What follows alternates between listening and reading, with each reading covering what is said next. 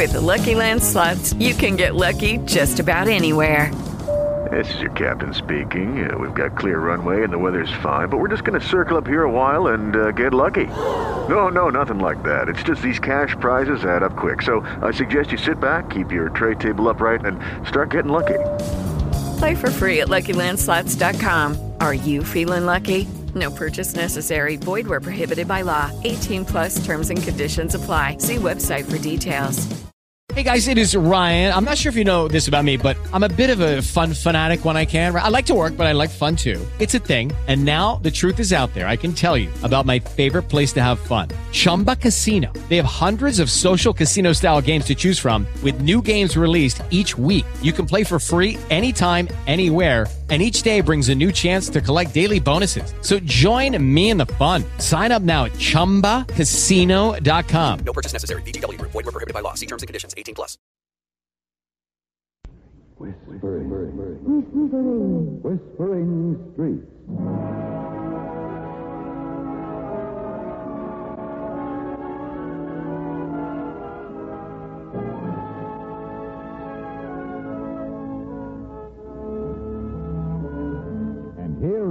Bette Davis. Hello. Edith Slade came out of the mill with a smile on her face and walked down the street. She was tired, yes. But even so, she had a spring to her step, but tomorrow was her day off. It was the day she looked forward to every month. The day of adventure piled on adventure. The day on which she was going to New York. As she walked along, her mind went racing on ahead. She was saying something to herself, the same thing she'd said often to other people. I get so fed up wearing a bandana and a coverall. I stopped being myself after 29 days. My features all run together. I'm like everybody else in the place, just a blob. And then, on the 30th day, I take off, and there's no telling what'll happen. There was a time I walked up to the box office at My Fair Lady and got a ticket. One had just been turned in half a minute before. Was I lucky? Oh, there was a time that woman from Oshkosh thought I looked like her long-lost sister and treated me to dinner as he asked her. Then there was a time the sailor took me dancing. Only half my age he was, not quite half my size, but he sure could dance. Oh,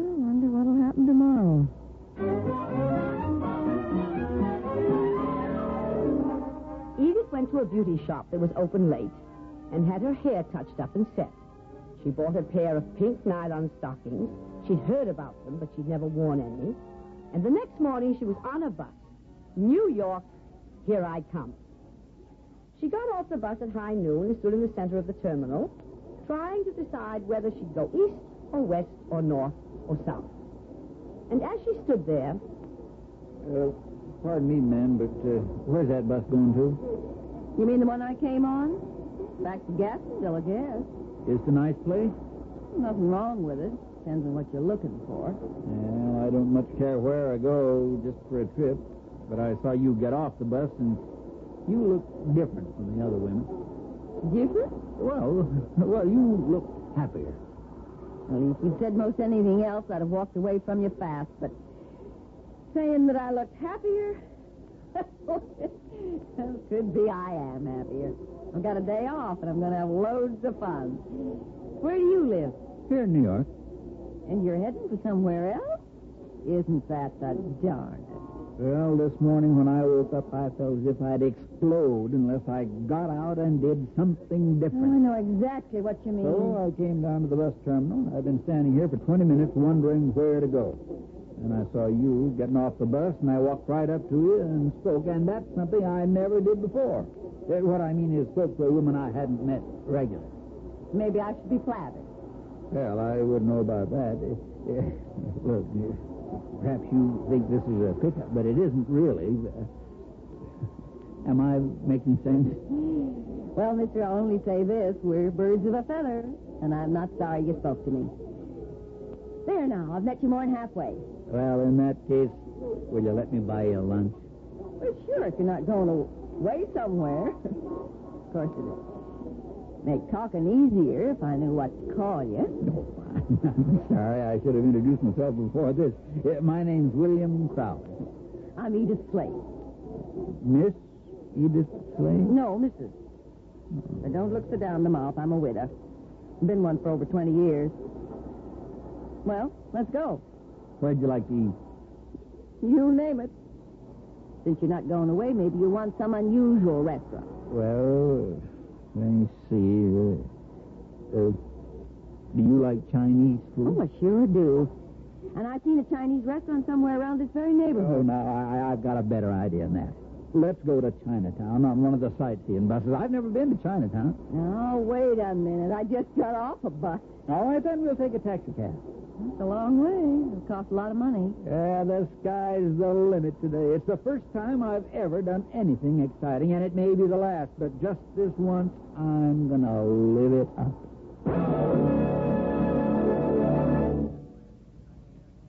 In just a moment, Bette Davis will be back again. But first, Take a trip. Plan for a new home. Buy a 40 foot yacht.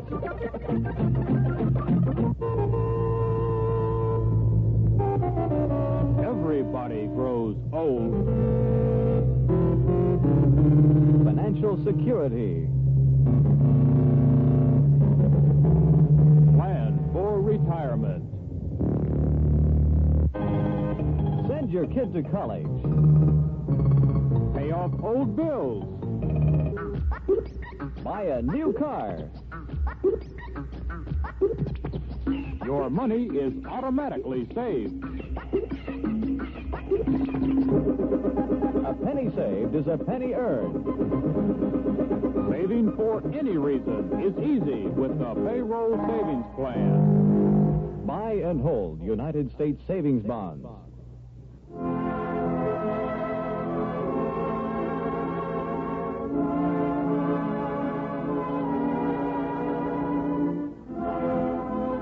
Now back to our story with Bette Davis. They took a taxi down to Mott Street. It seemed dirty and smelly, and people appeared to be staring at them through shop windows and from alleys. And Edith Slade moved closer to her escort, and after a slight hesitation, he took her arm in his. She glanced up at him through mascaraed lashes. He was a tall, serious-looking man, and when he realized that she was studying him, he blushed, and that pleased her inordinately. You like it down here in Chinatown, Miss Slade? I'm scared. But I sort of like it. Listen here, Mr. Crowley. Let's drop the Mrs. and Mr. and be Edith and William like we were friends. Like we were friends? Well, I hope we are friends. Well, it's all right with me. When a man's Mister, you never know whether he's married or single. Are you married, William? Would I be going to lunch with you for work? Now I call that a good answer. Have you ever been married, William? No. Why not? I was engaged once, long ago. The girl in question ran off with another man, and I promised myself I'd never love again. Now that's a shame. Sometimes a man makes a foolish promise and keeps it without realizing it's foolish until Still what? until it's most too late to repair the damage. Were you married long, Edith? Hmm, he was only married a few years, and then my husband was killed in an accident. So long ago, I've most forgotten the color of his eyes. Strange that you never married again. You're so pretty. Why, thanks. it seems strange that you never married at all, William. You're so handsome. well, now that we're through with the Mutual Admiration Society, we can get down to brass tacks. Where'll we eat? Well, I've heard of a good place that's down in a basement. No, no basement for me, not here in Chinatown. We'll eat upstairs and. Listen. Edith, do you hear what I hear? Yeah. Somebody's crying. The sound seems to come from that. that doorway. Maybe we should look inside and see what's wrong. Well, No, I- I'd hate to pass up anyone who needed help. would you say it's a woman? I don't think so. I think it's a kid. Well, I'll look in first, and if I don't come back, you come after me or call a cop. Well, now, wait, just a minute ago, you were afraid to eat in a basement. Well, this is different. This is a kid that's in trouble. Well, so long for a while, will you? So long, nothing. I'm coming with you. If you think I'd let you walk into danger alone, you're wrong.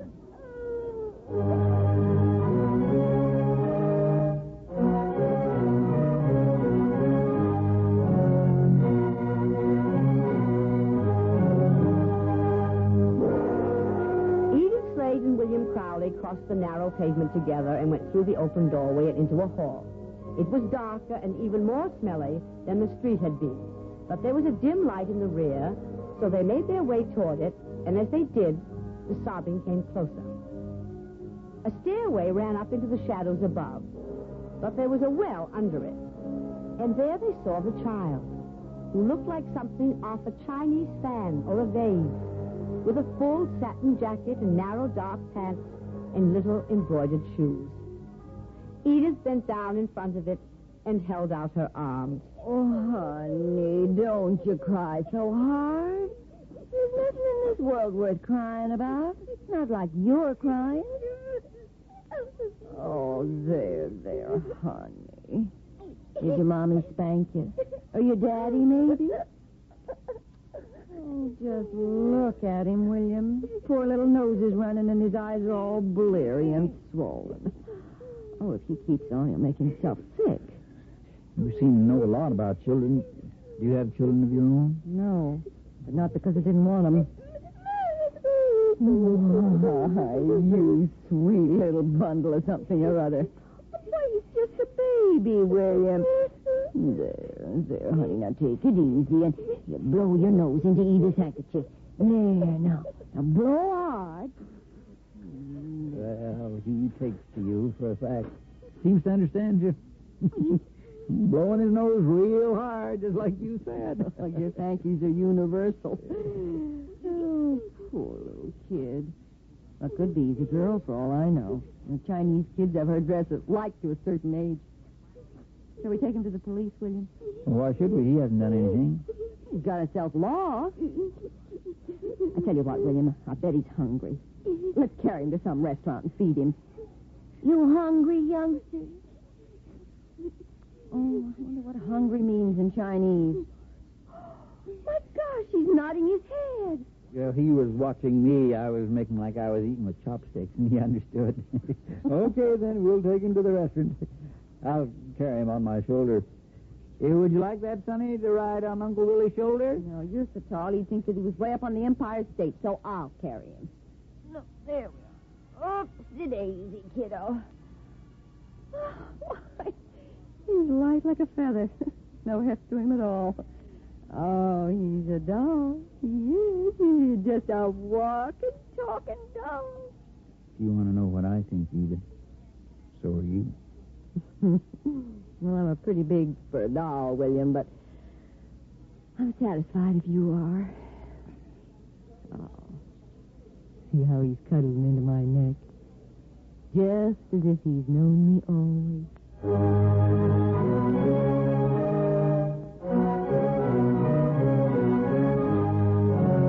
They started off down the street.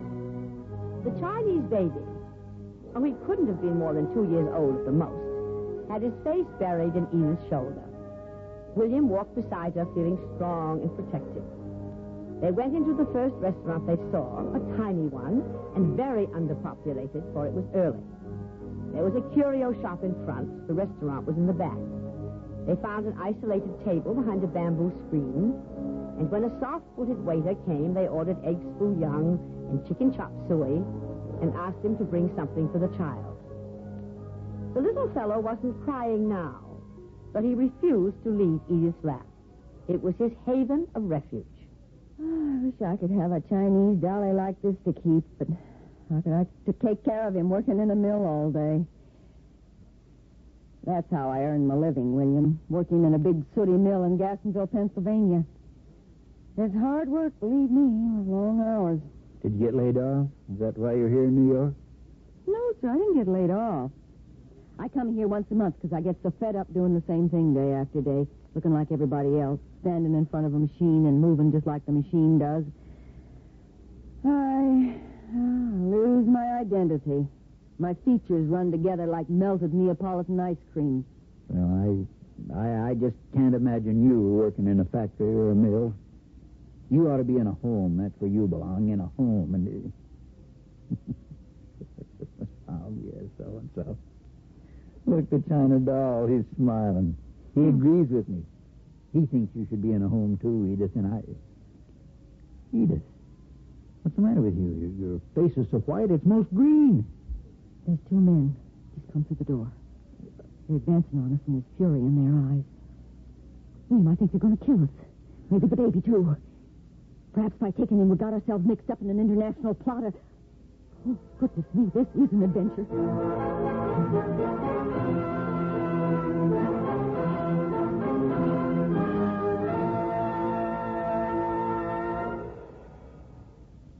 In just a moment, Bette Davis will be back. The framers of our Constitution gave certain powers to the President. But in 1787, there were many who feared those powers. They campaigned strongly against the Constitution and wanted it voted down. But there were those who answered them with The Constitution provides that the President shall, after having been elected, take the following oath I do solemnly swear that I will faithfully execute the office of President of the United States and will, to the best of my ability, preserve, protect, and defend the Constitution of the United States. Thus, we see that he is under strict control of the Constitution. If he should try to deviate from it, he would be impeached or brought before a federal court. Of course, all 13 states eventually voted for the Constitution because they realized that the men who framed it did so not only for themselves, but for the future. We today are that future.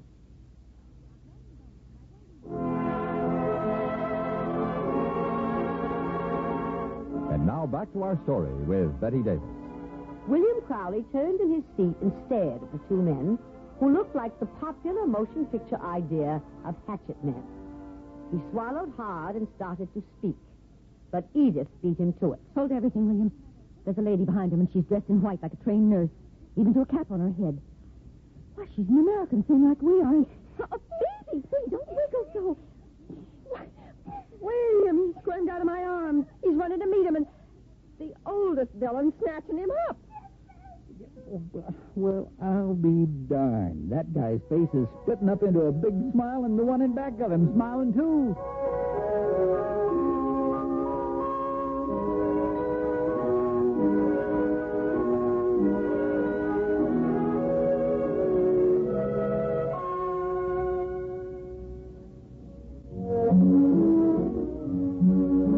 William Crowley was in the terminal seeing Edith Slade off on the bus. It was mid-evening, but she'd be back in the Pennsylvania town before midnight. It was an express bus. She was loaded down with packages and bubbling over with excitement. Oh, it's been the most wonderful day of my life, William. I've never known anything like it, so help me. Oh, I was scared for a minute when those two men came toward us in the restaurant, but when the nurse, Miss Amy Reed, explained the situation, I stopped being scared. A real nice girl, that nurse. So nice I should be jealous. Ah, not that nice. Sure. No woman could be that nice, Edith. Well, I reckon uh, then I'm satisfied. Funny, isn't it? What's funny? That kids are the same the world over. Well, it wasn't what I expected you'd say, but I guess you're right. Yeah, sure I am. There was Miss Reed taking care of Hop Toy's mommy when she had her new baby, and Hop Toy was out of his mind with jealousy. Uh, when you talk about Hop Toy, you mustn't say his anymore. Hop Toy's a she. Yeah, sure she is. Mm. yeah, but Hop Toy sure sounds like a boy's name. oh, the new baby's a boy, as I understand it. That's why I, I get mixed up, I suppose. And, and in a Chinese family, when the first son comes along, the little daughter's nose is out of joint more than the daughter's nose is usually out of joint. Every man, when he's married, that is, would like to have a son. Oh, yeah? Uh, though, personally, if I were married, I'd like to have a daughter with yellow hair. Just like her mama. You don't know much, William. You're that innocent you might have been born yesterday yourself. Some yellow hair comes out of a bottle. Bright blue eyes don't come out of a bottle. And a pretty smile don't come out of a bottle. Bright blue eyes? When I was younger, my eyes were the brightest blue you ever saw, William. My daddy used to say they were cornflower blue. They're blue enough for me right now. And as for the pretty smile, well, lots of nights after working up the machine, I haven't the heart to smile. Then you should stay away from the machine. Oh, I'll always remember how you looked in the restaurant down on Mott Street, holding little hop toy in your arms, cuddling him. I, I mean her. Will you now? And I'll always remember how surprised you were when Hop Toy's papa insisted that we come back to their flat. It was on the top floor of a tenement, but when you got there, it was like Arabian Nights. Yeah, they're rich as all get out. Importers or something, the grandpa told me. And your eyes filled with tears when he gave you the pearl earrings. They look just like violets underwater. You can be real poetic, William, when you try hard enough. And when they loaded you down with Chinese cookies and the big doll dressed in clothes like Hop Toy wore, you, you couldn't hardly say thank you. And when they showed you the new baby, you burst right out crying. And Oh, William, look at the clock. It's time for my bus to leave. Gastonville, here I come. Edith, have you got to take this bus? Yes, I've got to. All the other buses are slow as molasses in January. This one's an express. But maybe, William, I'll see you when I come on next month. You'll see me when you come on next week. See me for keeps. You'll give your notice tomorrow, honey. Oh, I can't stay another minute, but... William, are you proposing to me? What do you think? Well, I know, I think... I know what I think, and the answer is yes.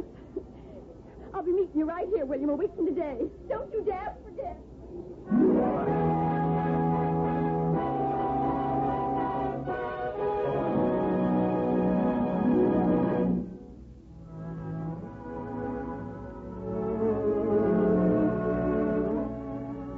Sometimes adventure comes unexpectedly, just as love comes, just as a baby comes. From of the everywhere into the here. And sometimes a nurse in a white dressing cap can furnish a needed explanation that will save the day. Miss Amy Reed, RN, had a gift for giving explanations.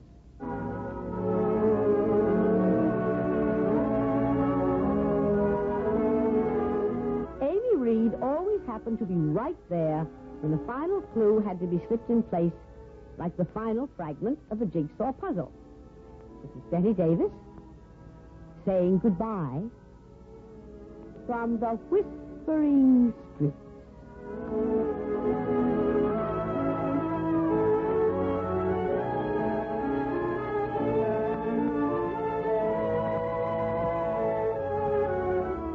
Today's program was written by Margaret E. Sangster. Featured in the cast were Irene Tedrow, Parley Baer, and Mary Lansing. Whispering Streets was directed by Gordon T. Hughes and produced by Ted Lloyd. Your announcer is George Walsh.